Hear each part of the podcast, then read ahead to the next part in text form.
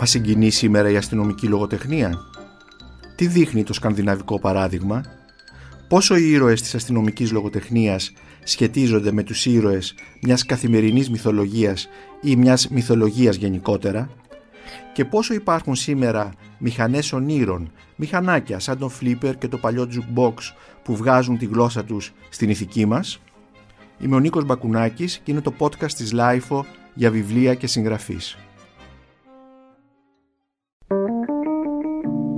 Είναι τα podcast της LIFO.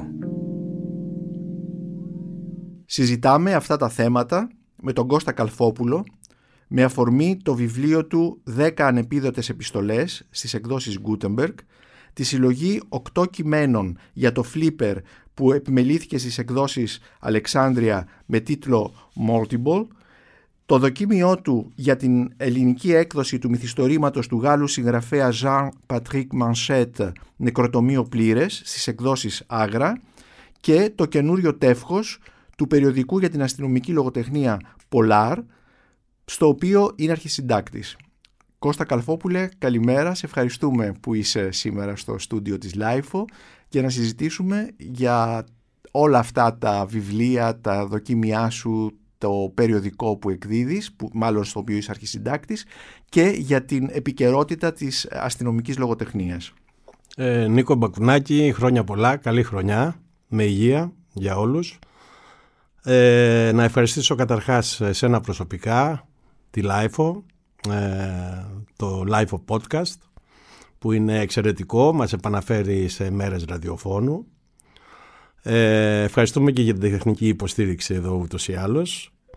Ε, ευχαριστώ για τα καλά λόγια και είμαι στη διάθεσή σου να συζητήσουμε όλα αυτά και διάφορα άλλα θέματα που θα προκύψουν. Θα ξεκινήσω από ε, μία πρόταση που βρήκα στο δοκίμιο που έγραψες για την έκδοση του μυθιστορήματος του Jean-Patrick Manchette, νεκροτομείο πλήρες στις εκδόσεις Άγρας. Θυμίζω ότι ο, ο Jean-Patrick Manchette που πέθανε πρόωρα, ε, είχε γεννηθεί το 1942 και πέθανε το 1995, ε, ήταν ένας Γάλλος συγγραφέας αστυνομικής λογοτεχνίας, ο οποίος θεωρείται ότι ανανέωσε ναι. το αστυνομικό μυθιστόρημα. Ε, στο δοκίμιο λοιπόν που έχεις γράψει βρίσκω μια φράση ε, που λέει ότι ο Μανσέτ δεν υπονομεύει μόνο το είδος, ουσιαστικά βάζει βόμβα στις θεμελιώδεις συμβάσεις του και αποδομεί ε, τον στασιμοπληθωρισμό του Πολάρ σε αναζήτηση μιας νέας ηθικής. Δηλαδή ε, θες να μας πεις αν όντως το αστυνομικό μυθιστόρημα βρίσκεται σε κρίση σήμερα ή όχι είναι σε μια άλλη φάση; Ε, αυτό είναι ένα ενδιαφέρον ερώτημα. Έχει δύο σκέλη. Αφενός με αυτό που αφορά τον Μανσέτ και κατά πόσον διεμβολίζει την παράδοση του γαλλικού Πολάρ και το κάνει με, εξαιρετικό και ανατρεπτικό τρόπο, θα έλεγα και με έναν εξτρεμισμό που ξεπερνάει ακόμα και τις συμβάσεις της εξοκοινοβουλευτικής αριστεράς, γιατί ξέρουμε ότι είχε σημαντικές προσβάσεις και σχέσεις. Ε, και το δεύτερο βέβαια όσον αφορά το σύγχρονο αστυνομικό μυθιστόρημα και ποια είναι η συμβολή του κυρίως του σκανδιναβικού, του Nordic Noir όπως λέμε, αυτό ίσως το συζητήσουμε στη συνέχεια. Ο Μανσέτ για μένα έτσι όπως τον γνώρισα από παλιά στη Γερμανία από γερμανικές μεταφράσεις αλλά οι Γερμανοί είχαν το καλό ότι μετέφραζαν, μετέφραζαν ε, τακτικά βιβλία του και μάλιστα και πολλά βιβλία τα οποία στην Ελλάδα θα καθυστερήσουμε δυστυχώς να δούμε όπως είναι τα journal, όπως είναι ε, τα chronique και τα λοιπά. Ε, αλλά εκεί ήδη και με το Σαμπρόλ, με την ταινία με τον Αντά που το είδα θυμάμαι το 1975 και μας είχε κάνει πολύ εντύπωση γιατί ήταν ακόμα και νοπάτα ίχνη της γερμανικής τρομοκρατίας οπότε είχαμε συγκρίσιμα μεγέθη ε, έδειξε ότι είναι κάτι πολύ παραπάνω από αυτό, που, από αυτό το κλισέ που λέμε ε, ο ιδρυτής του Νεοπολάρ όπως για τον Μαρή λέμε ο Πατριάρχης εσύ τα ξέρεις okay. εξίσου καλά για τον Σιμενών λέμε ο, και επίσης Πατριάρχης του Γαλλικού Αστυνομικού κτλ. Όλα αυτά οι μεγάλοι συγγραφείς νομίζω τα υπερβαίνουν τα αφήνουν πίσω τους. Ε, αυτό που λες η σχέση του Πολάρ με την εξοκοινοβουλευτική αριστερά την οποίο δεν το έχω ξανακούσει έτσι τόσο καθαρά ε, μπορείς να μας πεις μερικά περισσότερα πράγματα; Ναι, ε, ο, ο Μανσέτο ουσιαστικά είναι ο πρώτος θα έλεγα και αυτό είναι κοινώς παραδεκτό ε, που πολιτικοποιεί το αστυνομικό και το κοινωνικοποιεί, δηλαδή ουσιαστικά κάνει, ασκεί μια ολομέτωπη επίθεση σε μια γαλλική κοινωνία. Αυτό βέβαια το έκανε και ο Σιμενών σε πολλά έργα του, αλλά όχι με αυτή την ένταση και με αυτά τα ιδεολογικά στοιχεία που βάζει ο Μανσέτ. Ε, από την άλλη επίσης ασκεί και μία ε, κριτική στην ίδια την αριστερά, κυρίως στην εξοκοινοβουλευτική ε, έκφανσή της μετά το Μάιο του 68. Ε, αυτός στην αρχή προφανώς ενόχλησε κάποιους. Ο Μαντέλ για παράδειγμα στην εξαιρετική κοινωνιολογική του μελέτη κοινωνική ιστορία του αστυνομικού μυθιστορήματος ε, φαίνεται ότι έχει μια δυστημία απέναντι στο Νεοπολάρ που ουσιαστικά ασκεί την κριτική στην αριστερά. Ε, από εκεί και πέρα αφήνει επιγόνους οι οποίοι εμπαθύνουν περισσότερο σε αυτό το ιδεολογικό πολιτικό κομμάτι αλλά ο Μανσέτ είναι αυτός ο οποίος εωρείται θα έλεγα σαν ένα αερόστατο πάνω από αυτό το σύμπαν.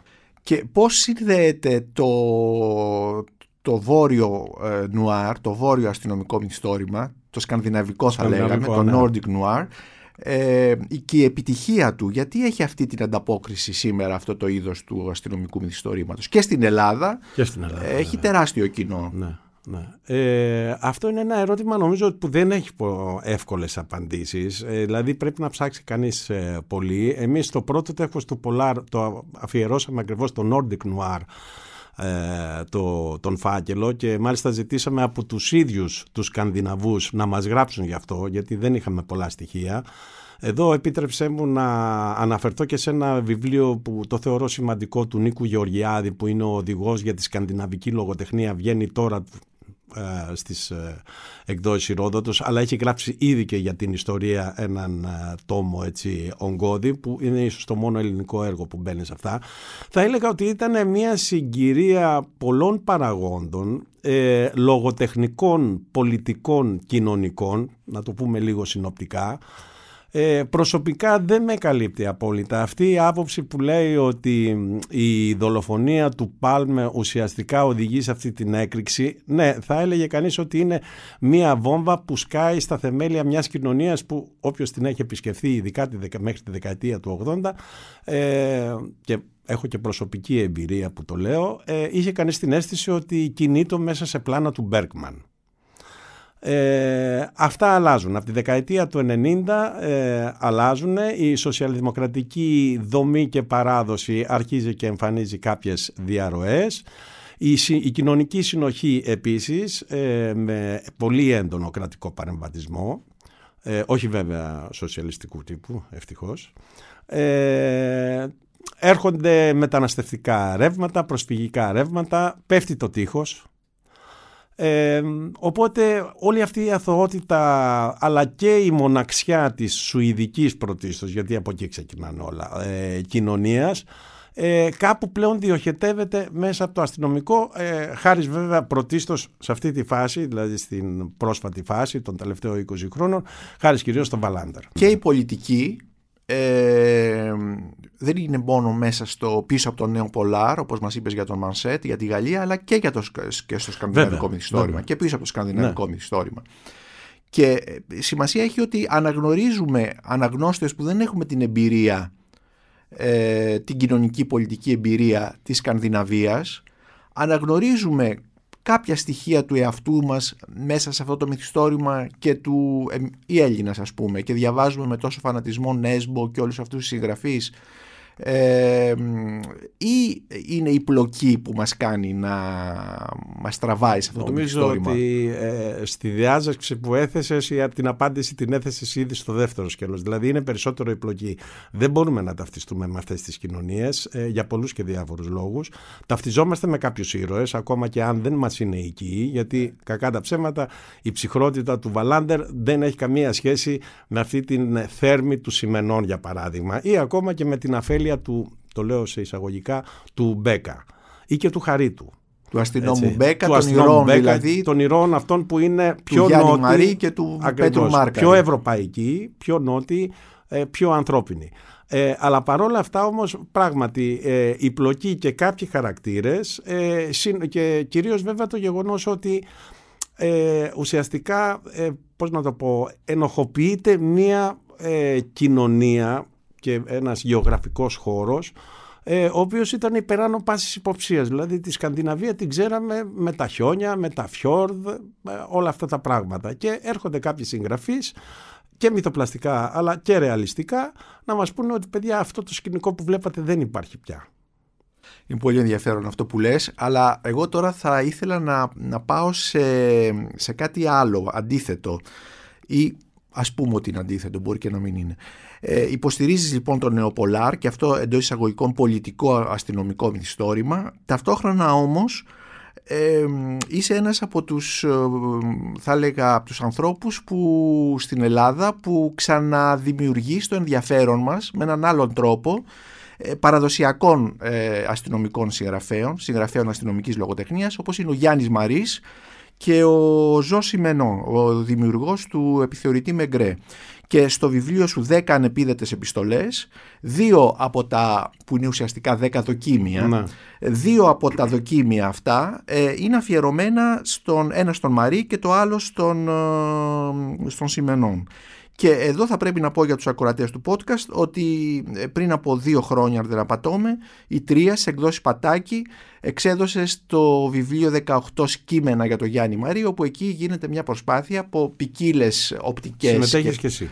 Ναι, από ποικίλες οπτικές και, ε, και, και αναγνωστικές γωνίες και τα, και τα λοιπά, να ξανασυζητήσουμε, να ξαναδιαβάσουμε το Γιάννη Μαρή.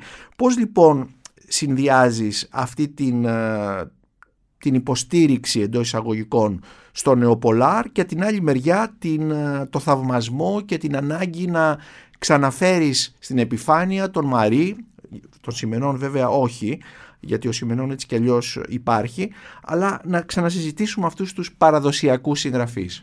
Νομίζω ότι είναι ενδιαφέρον το ερώτημα. Ε, νομίζω ότι είναι δύο πόλοι που ο ένας έχει την ανάγκη του άλλου, ο ένας προκύπτει από τον άλλον, ο, ο ένας εξελίσσεται από τον άλλον, ο ένας προϋποθέτει τον άλλον. Ε, εγώ ούτως ή άλλως εκ και εξ ε, ιδιοσυγκρασίας δεν είμαι φανατικός, ε, είμαι οπαδός, είμαι, φι, είμαι φίλαθλος περισσότερο παρά ε, οπαδός. Θεωρώ ότι ε, το, το εκρεμές από τη στιγμή, στον 20ο τουλάχιστον αιώνα, ε, το εκρεμές ξεκινάει από, τις, από τους παραδοσιακούς ε, συγγραφείς, Τσάντλερ, Χάμετ, Σιμενών, στα δικά μας ε, Μαρίς και τα λοιπά και πηγαίνει πλέον ε, στον ε, Μανσέτ πρωτίστως, βέβαια πίσω από τον Μανσέτ, ο Μανσέτ για να φτάσει σε αυτό το σημείο έχει διαβάσει πάρα πολλά πράγματα, έχει δει πάρα πολλές ταινίες, ε, έχει μια τρομερή καλλιέργεια στο ευρύτερο είδος του αστυνομικού και θα έλεγα και του pulp εν μέρη. Ε, δεν γράφονται αυτά όλο από το να κάτσουμε στο δωμάτιο και να σκεφτούμε ορισμένα πράγματα. Χωρίς τα βιβλία, Νίκο, το ξέρεις και εσύ, ναι. ότι αυτά είναι ο σύντροφός μας και ο σύμμαχός μας. Ε, οπότε αυτό το έκρεμες, εγώ το έβρισκα πάντα ενδιαφέρον. Ε, και μάλιστα θα έλεγα, εδώ λίγο για να παραφράσω και τον Έλιοτ που έλεγε ότι η ποίηση γράφεται από τους ελάσσονε ποιητές. Εγώ θα έλεγα ότι η αστυνομική λογοτεχνία γράφεται και από τους ελάσσονε συγγραφείς. Δηλαδή, ξέρουμε βέβαια τον Πόε ο οποίος είναι για το αστυνομικό διήγημα, έτσι δεν είναι αστυνομικός συγγραφέας, ε, τον, ε, ε, την Highsmith για παράδειγμα και όλα αυτά τα μεγάλα ονόματα, αλλά υπάρχει και μία γκάμα όχι τόσο γνωστών συγγραφέων, που πράγματι έχουν βάλει και αυτοί το λιθαράκι τους. Ε, αλλά είπαμε, το εκρεμές ξεκινάει από τους συμβατικούς συγγραφείς και πηγαίνει στους ανατρεπτικούς όπως είναι ο Μανσέτ. Ο Μαρίς διαβάζεται σήμερα, ο αστυνόμος Μπέκας οι ήρωές του με τον ο ήρωάς του, βασικός ήρωάς του αστυνόμος Μπέκας αλλά και τα μυθιστορήματά του χωρίς τον αστυνόμο Νομίζω ότι διαβάζεται, ίσως όχι με την αποδοχή που είχε τα χρόνια εκείνα. Ε, μην ξεχνάμε ότι η ίδια η Άλκη Τζέι έχει παραδεχτεί δημόσια προς τιμήν της ότι ξέραμε ότι ο Μαρίζη γράφει αστυνομικά αλλά δεν τα διαβάζαμε. Ήταν και η αντίληψη της αριστεράς ότι αυτά είναι λίγο μπαγκατέλες και λίγο παρακμιακά ε, ήδη. Ε, νομίζω ότι διαβάζεται όχι στην ίδια ένταση. Βοήθησε πάρα πολύ. Αυτό το έχω γράψει κιόλας και δεν αποτελεί έτσι απλή φιλοφρόνηση. Είναι μια διαπίστωση και πρέπει τα καλά πάντα να τα αναδεικνύουμε. Βοήθησε ε, κατά τη γνώμη μου σημαντικά η αναβίωσή του μέσα από το βήμα, μέσα από τρεις εκδόσεις βιβλίων τσέπης στην αρχή με λιγότερα ε, μυθιστορήματα, μετά με σχεδόν πλήρη κάπου 20-22 αν θυμάμαι καλά και μετά μια τρίτη επανέκτωση με καινούριο σχεδιασμό εξοφίλου βοήθησε επίσης πάρα πολύ αυτό το θέμα ε, κάποιες πρωτοβουλίες που πάρτηκαν κάποτε Νομίζω στο η σειρά ιδιαίτερα που είχε σχεδιάσει τα εξώφυλλα ο Γιάννης Καρλόπουλος. Ακριβώς.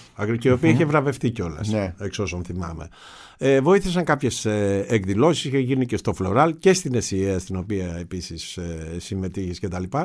Ε, βέβαια ο, ο, ο νέος συγγραφέας, ο νέος αναγνώστης συγγνώμη, θα έλεγα ότι ε, εάν επηρεάζεται ε, περισσότερο από το σύγχρονο αστυνομικό που είναι περισσότερο στην κατεύθυνση του θρίλερ, του ψυχολογικού, των, ε, των πολύπλοκων πλοκών είναι μια έκφραση που εντάξει πολύπλοκη πλοκή αλλά τέλος πάντων των περιπεπλεγμένων των περιπεπλεγμένων που θα έλεγα και οι λόγοι ε, αυτός θα έχει κάποιες δυσκολίες αλλά νομίζω ότι υπάρχουν ε, νέοι αναγνώστες έχω συζητήσει και εγώ με νεότερα παιδιά που έχουν γοητευτεί από τον ε, Μαρή και την Αθήνα του βέβαια. Και την Αθήνα του Μαρή. Βεβαίως. Στις 10 λοιπόν ανεπίδοτες επιστολές σου, σε αυτά τα 10 δοκίμια, ε, οι, τα, οι δύο επιστολές στέλνονται χωρίς να τις πάρουν ποτέ βέβαια, ε, στον Σιμενών και στον ε, Μαρή.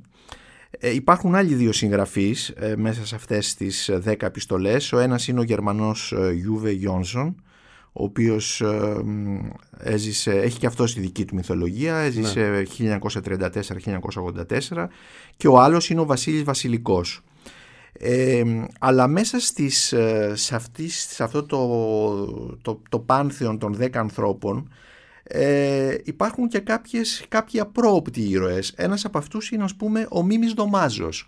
Πώς συμβάζεις το Μίμη Δωμάζο, τον παλιό ποδοσφαιριστή, θρύλο θα λέγαμε, ναι του Παναθηναϊκού, ταυτισμένων με τον Παναθηναϊκό ε, και με μια εποχή ακμής ίσως ε, μεγάλης λαϊκής ε, επιρροής του ποδοσφαίρου.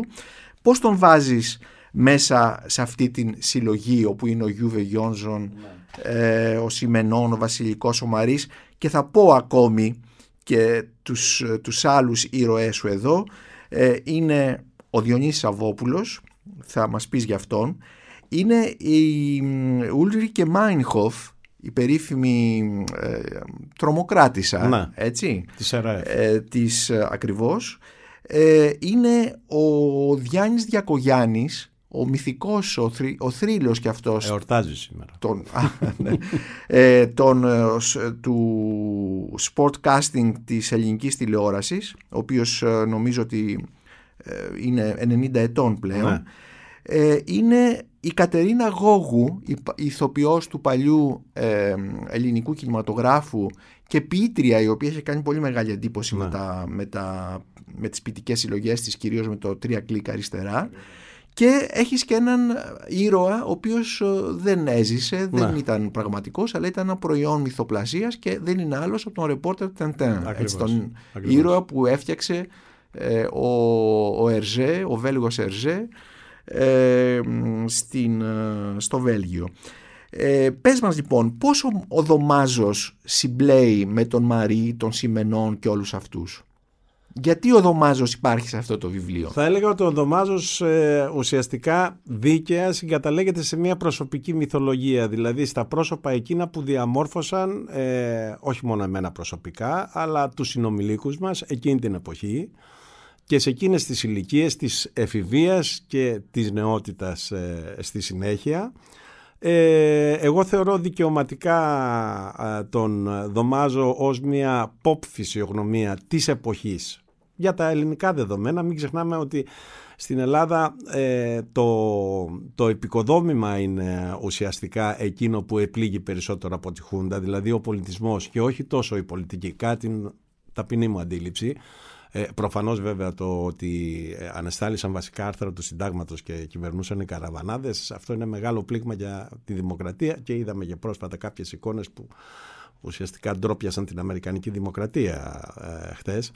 Ε, αλλά ο Δωμάζος δικαιωματικά ανήκει εκείνη την εποχή ε, στις φυσιογνωμίες αυτές που ε, μαζί με τον Διακογιάννη πρώτα πρώτα κάθε Κυριακή καμιά φορά και κάποιες Τετάρτες. Ε, μας κρατούσαν σε συντροφιά, και μάλιστα πολλές φορές ε, μας κυνηγούσαν και οι γονείς μας ότι αμάν πάλι γήπεδο θα πας, ε, κλείσει την τηλεόραση την Κυριακή το βράδυ, αύριο έχεις σχολείο κτλ. Ε, οπότε είναι μέρος, ε, είναι συστατικό στοιχείο ε, θα έλεγα και του νεανικού πολιτισμού και του ευρύτερου πολιτισμού που αγγίζει τουλάχιστον για τα ελληνικά δεδομένα και τα, ε, τα όρια μιας pop κουλτούρας.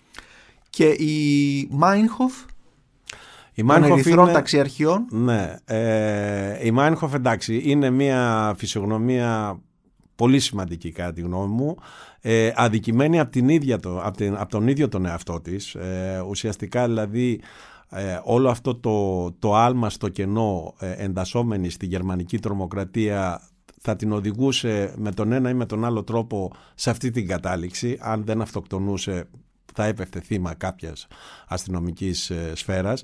Ε, ήταν μια πολύ σημαντική διανοούμενη. Ε, αξίζει κανείς να, να δει κιόλας ε, πλάνα από την παλιά γερμανική τηλεόραση του 60 που συμμετέχει σε, ε, σε πάνελ της εποχής, ε, καμία σχέση με τα σημερινά βέβαια, ε, για το πνεύμα και τον λόγο της, πολύ μαχητική φεμινίστρια ε, και ειδικά για όσους ζήσαμε στη Γερμανία τα μολυβένια χρόνια όπως τα λένε οι Γερμανοί ήταν ένα πρόσωπο αναφοράς από το οποίο ε, κανείς δεν μπορούσε να ξεφύγει με τον καλό και με τον ε, θα έλεγα και με ένα δύσκολο στενάχωρο τρόπο. Είπες ε, όσοι ζούσαμε στη Γερμανία. Ε, έχεις γερμανική παιδεία, έχεις τελειώσει το γερμανικό ναι. σχολείο ε, και ουσιαστικά μετά τη μεταπολίτευση έφυγες για σπουδές στη Γερμανία και έτσι δίνεις και αυτή την, την, την ματιά στα πράγματα που είναι μια γερμανική σκοπιά ε, που στη μεταπολιτευτική Ελλάδα ε, διαφοροποιεί λίγο τις προσεγγίσεις μας γιατί κυρίως ήταν γαλλοκεντρικές ναι. ή αγγλοσαξονικοκεντρικές ας πούμε έτσι οπότε έχει ενδιαφέρον αυτό γι' αυτό βλέπουμε ε, σε αυτό το να βιβλίο. Να προσθέσω όμως αν μου επιτρέπεις ότι ναι. θα προτιμούσα να είχα και γαλλικές προσβάσεις θα προτιμούσες να έχει και γαλλικές προσβάσεις ναι. λόγω του Πολάρ. Για να μην σου πω πρωτίστως γαλλικές. Αλλά τώρα είναι πολύ αργά. Ποτέ δεν είναι αργά. Ε, Μπορείς να ξεκινήσεις. ναι, αλλά αυτό όμως έχει ενδιαφέρον γιατί έτσι βλέπουμε ε, ε, κείμενα για συγγραφείς όπως τον Γιούβε Γιόνζον που δεν γνωρίζουμε ε, ή μια άλλη προσέγγιση της Μάινχοφ που πηγαίνει πέρα από τα καθιερωμένα. Ε, πες μου τώρα, η Γόγου πώς κολλάει μέσα σε αυτή την ε, προσωπική σου μυθολογία; Η Γόγου ε, κολλάει σε εισαγωγικά απρόπτα γιατί τη γνωρίζω αυτόρμητα και απρόπτα. Δεν ήταν κάτι προγραμματισμένο, δεν σχετιζόμουν με τους κύκλους της ούτε τους καλλιτεχνικούς ούτε τους πολιτικούς. Και όπως γράφω μέσα, μία μέρα αφού είχαμε διαβάσει όλη η παρέα τα τρία κλίκα αριστερά και είχαμε εγωιτευτεί όπως ανέφερες και εσύ, ε, αυθόρμητα πήγα να την επισκεφτώ στο σπίτι της. Ε, και μου άνοιξε την πόρτα και από τότε ξεκίνησε μια ε, φιλία όχι τακτική, όχι καθημερινή αλλά ε, καλή για τα δεδομένα της εποχής από τη στιγμή που εγώ δεν ήμουν κιόλας σε έναν κύκλο ηθοποιών, ε, καλλιτεχνών, σκηνοθετών κτλ. Δηλαδή τη συνάντησες ως θαυμαστής. Τη συνάντησα ως θαυμαστής, ως αναγνώστης του βιβλίου της και αυτό την είχε συγκινήσει κιόλας. γενικά ήταν Εντάξει, εγώ όταν μιλάω για την Γόγου στεναχωριέμαι λίγο να σου πω. Ναι, γιατί είχε και ένα τραγικό τέλος. Είχε και ένα τραγικό τέλος, ε, το οποίο δεν της άξιζε.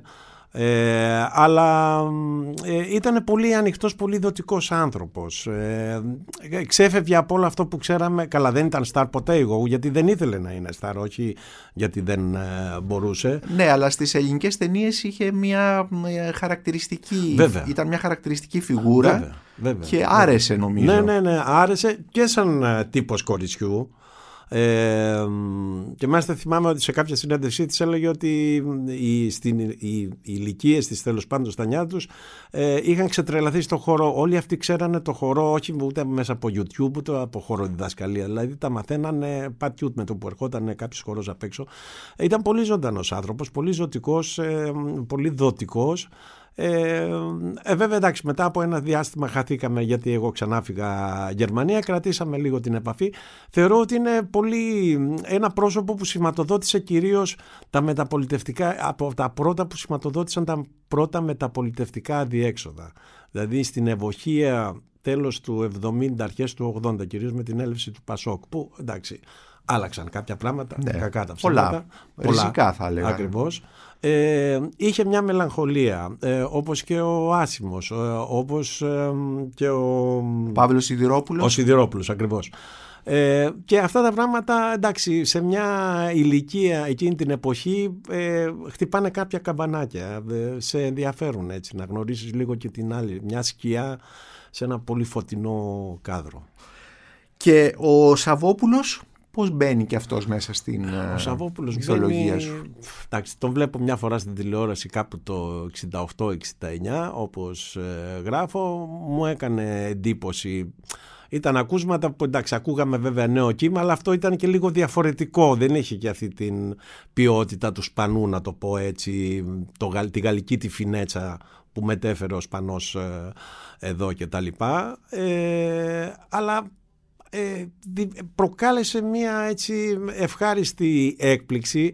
Ε, ποιος είναι αυτός και τι τραγούδια λέει έτσι η συνεφούλα, το δέντρο που ήταν και δύσκολα να τα κατανοήσεις και να τα αφομοιώσεις. Δεν, δεν τραγουδιόντουσαν εύκολα ε, και από εκεί και πέρα αναδείχθηκε όντως ισότιμος ε, του Θοδωράκη και του Χατζηδάκη. Αυτά τα ζήσαμε με τα πάνω με τα κάτω. Ε, θεωρώ ότι όλοι αυτοί αυτά τα 10 πρόσωπα ουσιαστικά είναι 9 συν 1 όπως σωστά ξεχώρισες. Ο δέκατος είναι ένας χάρτινος ήρωας. Ε, αλλά όλα αυτά διαμόρφωσαν και την προσωπική μυθολογία αλλά και μια θα έλεγα μια εκπαίδευση ε, με την έννοια της, ε, ε, μια παιδεία περισσότερο ε, με την έννοια τη- της Bildung στα γερμανικά ε, που λίγο πολύ επικαθόρισε πολλούς συνομιλικούς μου. Δηλαδή δεν νομίζω ότι είμαι η εξαίρεση λίγο πολύ. Αυτά τα πρόσωπα τα, τα βλέπαμε και στην τηλεόραση. Πολλά από αυτά τα βλέπαμε και στην τηλεόραση. Το Σαββόπουλο όμως στη διάρκεια της δικτατορίας ε, εγώ δεν τον θυμάμαι. Το λέω αυτό επειδή είμαστε Ναι. συνομήλικοι. Δεν έχει σημασία βέβαια αν τον θυμάμαι. Ακούγαμε δεν τον τους θυμάμαι δίσκους εγώ, αλλά ακούγαμε τους Ακούγαμε δίσκους. τους του, ναι. δίσκους του. Δεν είχαν απαγορευτεί. Δηλαδή και όταν είχε φύγει. Ναι, το όχι, περιβόλι δεν του τρελού μας είχε κάνει ιδιαίτερη. Μας είχε τρελάνει. Δηλαδή ξετρελάνει. Ναι. Ε, συν τα υπόλοιπα. Ε, ο Βασιλικός είναι επίσης μέσα στη μυθολογία σου Ναι. και αυτό το βρίσκω πάρα πολύ ενδιαφέρον γιατί ο Βασιλικός είναι ένας, ε, μ, ένας συγγραφέας ε, που είναι θα έλεγα εντός εισαγωγικών παρεξηγημένος συμφωνείς; Συμφωνώ απόλυτα. ενώ είναι πολύ μεγάλος συγγραφέας. Συμφωνώ και στα δύο. Ε, πες μας λοιπόν για το Βασιλικό.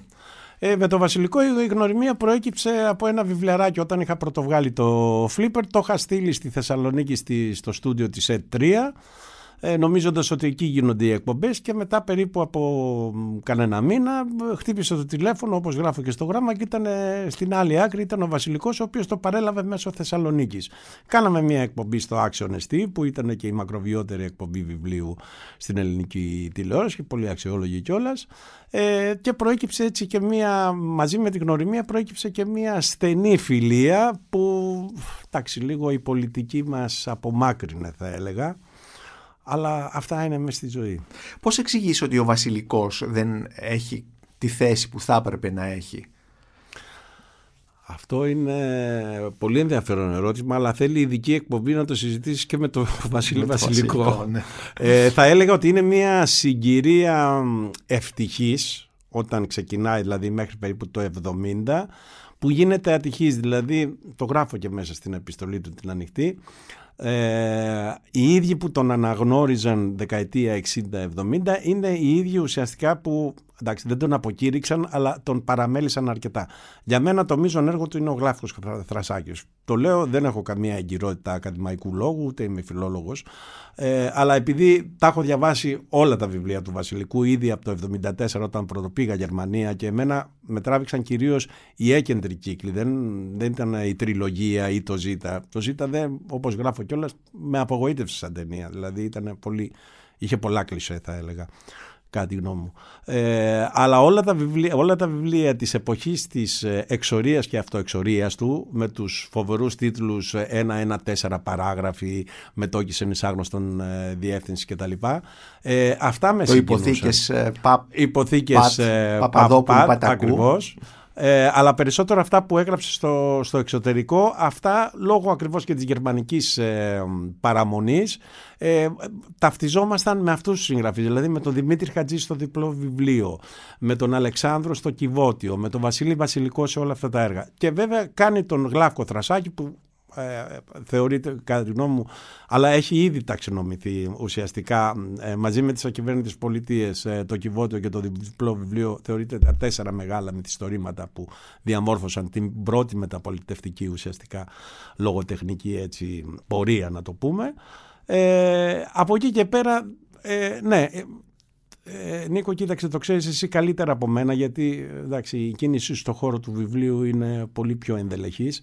Ε, υπάρχουν και άλλοι παράγοντες για να ανεδειχθούν οι συγγραφείς. Ε, αυτά έχουν να κάνουν με editors, έχουν να κάνουν με ατζέντιδες, έχουν να κάνουν με εκδότες. Όταν αλλάζεις 30 εκδότες, ε, χάνεται η μπάλα. Ακριβώς. Και δεν ευθύνεσαι εσύ βέβαια που τους αλλάζεις, υπάρχουν, οι ευθύνες είναι κι αλλού. Ήταν και άτυχος γιατί ε, και στην Πλιάδα και στη Γνώση υπήρχε ένας σχεδιασμός να βγει εκεί η βιβλιοθήκη του. Ε, ο πρόωρος θάνατος των εκδοτών τα κατέστρεψε όλα. Ε, και από εκεί και πέρα, εντάξει, μετά από χρόνια, λίγο πολύ, όλοι χάνουμε δυνάμεις. Μάλιστα. Ε, μίλησε μου για τον χάρτινο ήρωα, τον μοναδικό χάρτινο ήρωα αυτής της συλλογής, τον Τεντάν. Νομίζω ότι κανονικά σε σένα δεν χρειάζεται να πω πολλά πράγματα για τον uh, Ταντάν και με τη γαλλική παιδεία Μα που δεν έχεις, λες για- και Ελβετός. Δεν λες εμένα. Α, και Βέλγος. Δεν, λες, δεν μιλάς εμένα. Όχι. Μιλάμε για τους Ε, ακροατές μας. Ε, ακριβώς. Αλλά μ, ο Τεντέν είναι ένας ήρωας, ε, θα έλεγα, διαχρονικός με όλες τις αρετές ενός εφήβου που αρνείται να μεγαλώσει. Ε, έχει... Ε, εντάξει, διαχειρός ε, Αρζέ προ, προφανώς ε, και με αυτή τη Λιν Κλέρ που μας δίνει ένα βιτρό όπως έχουν γράψει πολύ σημαντικοί μελετητές. Ε, πράγματι είναι σαν να μπαίνει σε έναν ε, καθεδρικό του, του κόμικ και του καρτούν αλλά και σε έναν κόσμο πρωτόγνωρο. Να θυμίσω μόνο ότι στο Arte, το γαλλογερμανικό κανάλι, πριν ε, κάποια χρόνια είχε προβληθεί και στην ε, ε, ΕΤΕΝΑ, ε, είχε προβληθεί μια σειρά εκπομπών που παραλληλίζανε τις περιπέτειες, μάλλον φέρνανε παράλληλα τις περιπέτειες του, του Τεντέν με τους πραγματικούς χώρους όπου είχαν ουσιαστικά εκτυλιχθεί τα επεισόδια. Και είναι ε, η, η, ο, σε ορισμένα σημεία η ακρίβεια του Αρζέ είναι σαν να σε βάζει ουσιαστικά ε, μέσα στην πραγματικότητα την ίδια. Ε, είναι ένας ήρωας λοιπόν που Ενώ ξέρουμε ότι ο Ερζέ δεν ταξίδευε. δεν ήταν πολύ φίλος Ναι, του όχι. ταξιδιού Ναι, αυτό, ναι. ναι. αλλά ίσως είναι και αυτό και στους συγγραφείς. Πολλοί συγγραφείς που δεν ταξιδεύουν μας έχουν ταξιδέψει σε άλλες εποχές και σε άλλους χώρους. Ε, για μένα είναι ένας ε, χάρτινος ήρωας που με διαμόρφωσε, θα έλεγα, ε, πέρα από το Mickey Mouse που εντάξει όλοι μεγαλώσαμε με αυτό με τον ε, αμερικάνικο ιμπεριαλισμό να το πω σε εισαγωγικά βέβαια ε, αυτής της pop κουλτούρας γιατί και ο Walt Disney ήταν ένας μάγος ουσιαστικά ε, ξέφευγε από διάφορα τετριμένα ε, της εποχής. Ουσιαστικά μας άρεσε τουλάχιστον εμένα προσωπικά μου άρεσε γιατί ξέφευγε και λίγο από την ελληνική εσωστρέφεια του μικρού ήρωα. Ήταν ένας ήρωας που σε ταξίδευε παντού ε, και έτσι θεωρώ ότι εντάξει όσο μεγάλωνα βέβαια διάβαζα, ξαναδιάβαζα ε, τις περιπέτειές του μετά και πάρα πολλά βιβλία που έχουν κυκλοφορήσει κυρίως στην ε, Γαλλία αλλά και στη Γερμανία και κάποια στην Ελλάδα λίγο πολύ ε, μαθαίνοντας για τον ε, κόσμο του. Και δεν είναι τυχαίο ότι έχει επηρεάσει μ, ακόμα και τον κινηματογράφο. Δηλαδή ο ίδιος ο Spielberg τον κάνει ταινία ε, η, περιπέτεια, η περιπέτεια στο Ρίο, δεν θυμάμαι τώρα του Γάλλου του σκηνοθέτη, έχει μοτίβα απευθείας παρμένα από τον α, Ταντάν. Ε, και μου είχε κάνει εντύπωση, ε, όπως γράφω κιόλας, ότι τον πρωτοείδα, εγώ πρώτα τον είδα τον Τεντέν ε, και μετά τον διάβασα, ότι τον πρωτοείδα στην, ε, στην τηλεόραση, στην κρατική τηλεόραση το 70, 69, 70, δεν θυμάμαι, σε μια ασπρόμαυρη περιπέτεια που εκτελισόταν ε, Αθήνα και Κωνσταντινούπολη. Μάλιστα. Θα περάσω τώρα στο Flipper και στη συλλογή Multiple 8 κείμενα για το Flipper όπου πραγματικά ε, εδώ συναντάμε, το λέω για τους ακροατές μας, ε, ορισμένους πολύ σημαντικούς ε, ε, συγγραφείς ανάμεσα στους οποίους τον Friedrich Kittler, έναν από τους πιο ε, σημαντικούς ε, θεωρητικούς της επικοινωνίας ε, και κυρίως ε, της, ε, ε, των αρχείων, πώς διατηρείται η μνήμη μέσα από, τα, από τον κινηματογράφο, Ακριβώς. από το δίσκο βινιλίου, από, την, ε, από τις παλιές εφημε, από τις εφημερίδες και όλα αυτά τα πράγματα. Ε, θα ήθελα να μου σχολιάσεις λίγο μία, μία παράγραφο που θα τη διαβάσω για τους ακροατές ε, που έχεις γράψει στην εισαγωγή του βιβλίου αυτού που λες ότι στα αθηναϊκά swinging 60s τα μηχανάκια, όπως λέγαν τότε τα Flipper, και είναι και ο τίτλος ενός ε, πολύ σημαντικού έργου του, του Μένικου Μανταρέα, είχαν συνεπάρει αρκούντος στην νεολαία σε βαθμό να αποτελέσουν κοινωνικό πρόβλημα, πρωτοστατούντων των μοντέρνων ρυθμών του Νίκου Μαστοράκη, της Αυγής, αλλά και της Ελένης Βλάχου, ομού μετά του Θεόφιλου Παπακοσταντίνου, του Θεοφύλακτου, είναι το ναι. σωστό, μέχρι να απαγορευτούν επί ενώσεως κέντρου, με απόφαση του τότε Υπουργού Δημοσίας Τάξεως Πολυχρόνη Πολυχρονίδη. Γιατί λοιπόν το φλίπερ είχε θεωρηθεί σαν ένας ε, κίνδυνος για την, ε, για την νεολαία τότε; Και μάλιστα στη δεκαετία του 60 πριν τη ναι. Χούντα που ήταν ε, μια περίοδος ε, άνθησης της, ε, των νεανικών, της νεανικής κουλτούρας, ας πούμε, της pop κουλτούρας. Ε, θα έλεγα ότι ήταν, δεν ξέρω, κατά έναν μυστήριο λόγο, ήταν μέσα στο, στην ιστορία του, του αυτόματου ε, η μοίρα να καταδιώκεται γιατί το Flipper πρωτοδιώκεται στην Αμερική. Δηλαδή η χώρα που το παράγει, που το γεννά η ίδια το διώκει και το καταδιώκει εξού και μετά τη μεγάλη καταδίωξη που φτάσαν στο σημείο με τον τότε δήμαρχο Λαγκουάρδια το Λαγκουάρδια. Κοσμή το της Νέας Υόρκης. της Νέας Υόρκης που είναι και το αεροδρόμιο. Ε, και εξού και η φωτογραφία του εξοφίλου. Ε, σπάγανε σαν τους παλιούς λουδίτες όλα τα μηχανήματα. Και όταν ξαναβγήκαν ε, στην παραγωγή τα, τα flipper, ε, πάντα, το παρατηρεί κανείς, γράφανε for amusement only, μόνο για διασκέδαση. Ε, φαίνεται λοιπόν ότι ήταν στη μοίρα του να κυνηγηθεί και στην Ελλάδα και μάλιστα από μια προοδευτική κυβέρνηση. Ε, δηλαδή αυτός που δεν ξέρει θα νόμιζε ότι η Χούντα τα απαγόρευσε. Γιατί όλα τα κακά στην Ελλάδα η Χούντα μόνο τα έχει κάνει. Δεν, οι άλλοι όλοι είναι αντεύθυνοι. Ε, έχει πολύ ενδιαφέρον αυτό το κομμάτι. Ο Κώστας Κατσάπης ε, έχει ασχοληθεί συγκεκριμένα με αυτό το ζήτημα. Υπάρχει και, και κείμενό του μέσα στη Υπάρχει και κείμενό του, αλλά υπάρχει και σε άλλο βιβλίο όλη αυτή η σκηνογραφία. Είναι πολύ ενδιαφέρον το ότι τέσσερις διαφορετικοί ουσιαστικά μονομάχοι, δηλαδή ο, ο Μαστοράκης, η Αυγή, η Βλάχου και η Ένωση Κέντρου με τον Υπουργό ε, Εσωτερικών τι ήταν δημόσιας τάξης. Δημόσιας τάξης. Ακριβώς. Ε, συγκρούονται σε ένα φοβερό καρέ που την πληρώνει το Flipper εμέσως λόγω των, των σφαιριστηρίων. Δηλαδή ήταν οι χώροι που ουσιαστικά επέβαλαν την απαγόρευσή του και όχι τόσο το ίδιο το μηχάνημα. Τα σφαιριστήρια τα οποία ήταν χώροι με μπιλιάρδα και ήταν τα λοιπά. με μπιλιάρδα, ναι. με, με φλίπερ και, και κάποιες που... παρέες που λίγο πολύ κάποιος θα μπορούσε ναι. να βρει και κάποιο επιτίδιο, θα μπορούσε να κάνει και κάποια παράνομη δουλειά. Ναι. Εντάξει, βέβαια, χαμηλής παραβατικότητας προφανώς. Βεβαίως, αλλά θεωρούνται όμως χώροι διαφθοράς της. Χώροι διαφθοράς, βέβαια. Ναι, ναι, ναι, Όπως και τα κλαμπάκια. Τα, διαφθορία, τη... τα διαφθορία της νεολαία. Τα ξέρουμε και από τον ελληνικό κινηματογράφο. Ε, το Flipper βέβαια ε, παρακμάζει ε, καθώς έρχονται ε, και άλλα στη συνέχεια τα ηλεκτρονικά παιχνίδια κτλ. Αλλά παρόλα αυτά ε, το 1993 η εταιρεία κατασκευής Flipper Williams λάνσαρε ένα μοντέλο το οποίο ήταν στηριγμένο πάνω στον Indiana Jones. Πώς δηλαδή πώς έχουμε όλη αυτή την επιβίωση τόσων, τόσων δεκαετιών μετά; ε, που γίνεται με τη βοήθεια μιας πολύ εμπορικής δημοφιλούς ναι. Ε, ταινί, σειράς ταινιών ε, η, η, η ένταξη κυρίως κινηματογραφικών μοτίβων και όχι μόνο ε, στον, στο σύμπαν του Flipper ήδη υπάρχει από τη δεκαετία του τέλη 60 αρχές 70 ε, απλώς με, τα, με, τα, με τις νέες τεχνολογικές εξελίξεις τους δίνεται η δυνατότητα στους κατασκευαστές ε, ουσιαστικά να δημιουργούν πολλαπλά επίπεδα παιχνιδιού ε, με πολύ πιο σύνθετους ε, όρους ε, και κατασκευής αλλά και παίξήματος ε, και προφανώς εκεί ο κινηματογράφος έχει τα πρωτεία. Δηλαδή, εγώ θυμάμαι ήδη δεκαετία του 70, εκεί στα μέσα δεκαετίας του 70, υπήρχε ήδη flipper για τον James Bond ε, και στη συνέχεια για πολλές ταινίες όπως και για μουσικά συγκροτήματα, Rolling Stones, Kiss κτλ. Ε, είναι όντως λίγο παράδοξο γιατί ε, όταν κλείνουν πια οι μεγάλες βιομηχανίες ε, του Flipper ε, στην Αμερική, του pinball, παραμένει μία, ένας τελευταίος των Μοϊκανών που μπαίνει πολύ δυναμικά σε αυτή τη βιομηχανία.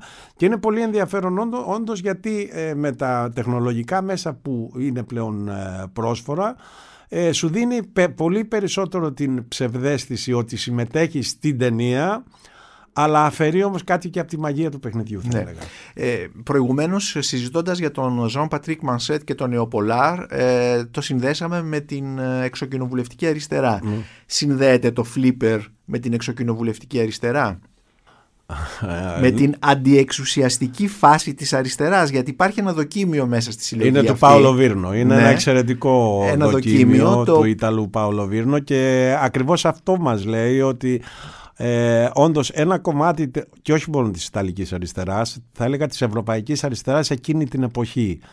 Ε, πράγματι ακουμπά το φλίπερ και αυτό έχει ενδιαφέρον αν, το, αν δηλαδή αναζητήσει λίγο ε, αναζητήσει κάποιος μια κοινωνική ιστορία των αριστερών κινημάτων στην Ευρώπη ε, δεν θα ξεφύγει από το φλίπερ κακά τα ψέματα και από τον Μανσουέτερ Μέρι αυτό είναι πολύ ενδιαφέρον που λες και μου δίνει την ευκαιρία να κάνω την τελευταία ερώτηση έπαιζε τελικά ο Γιάννης Μαρίς Φλίπερ.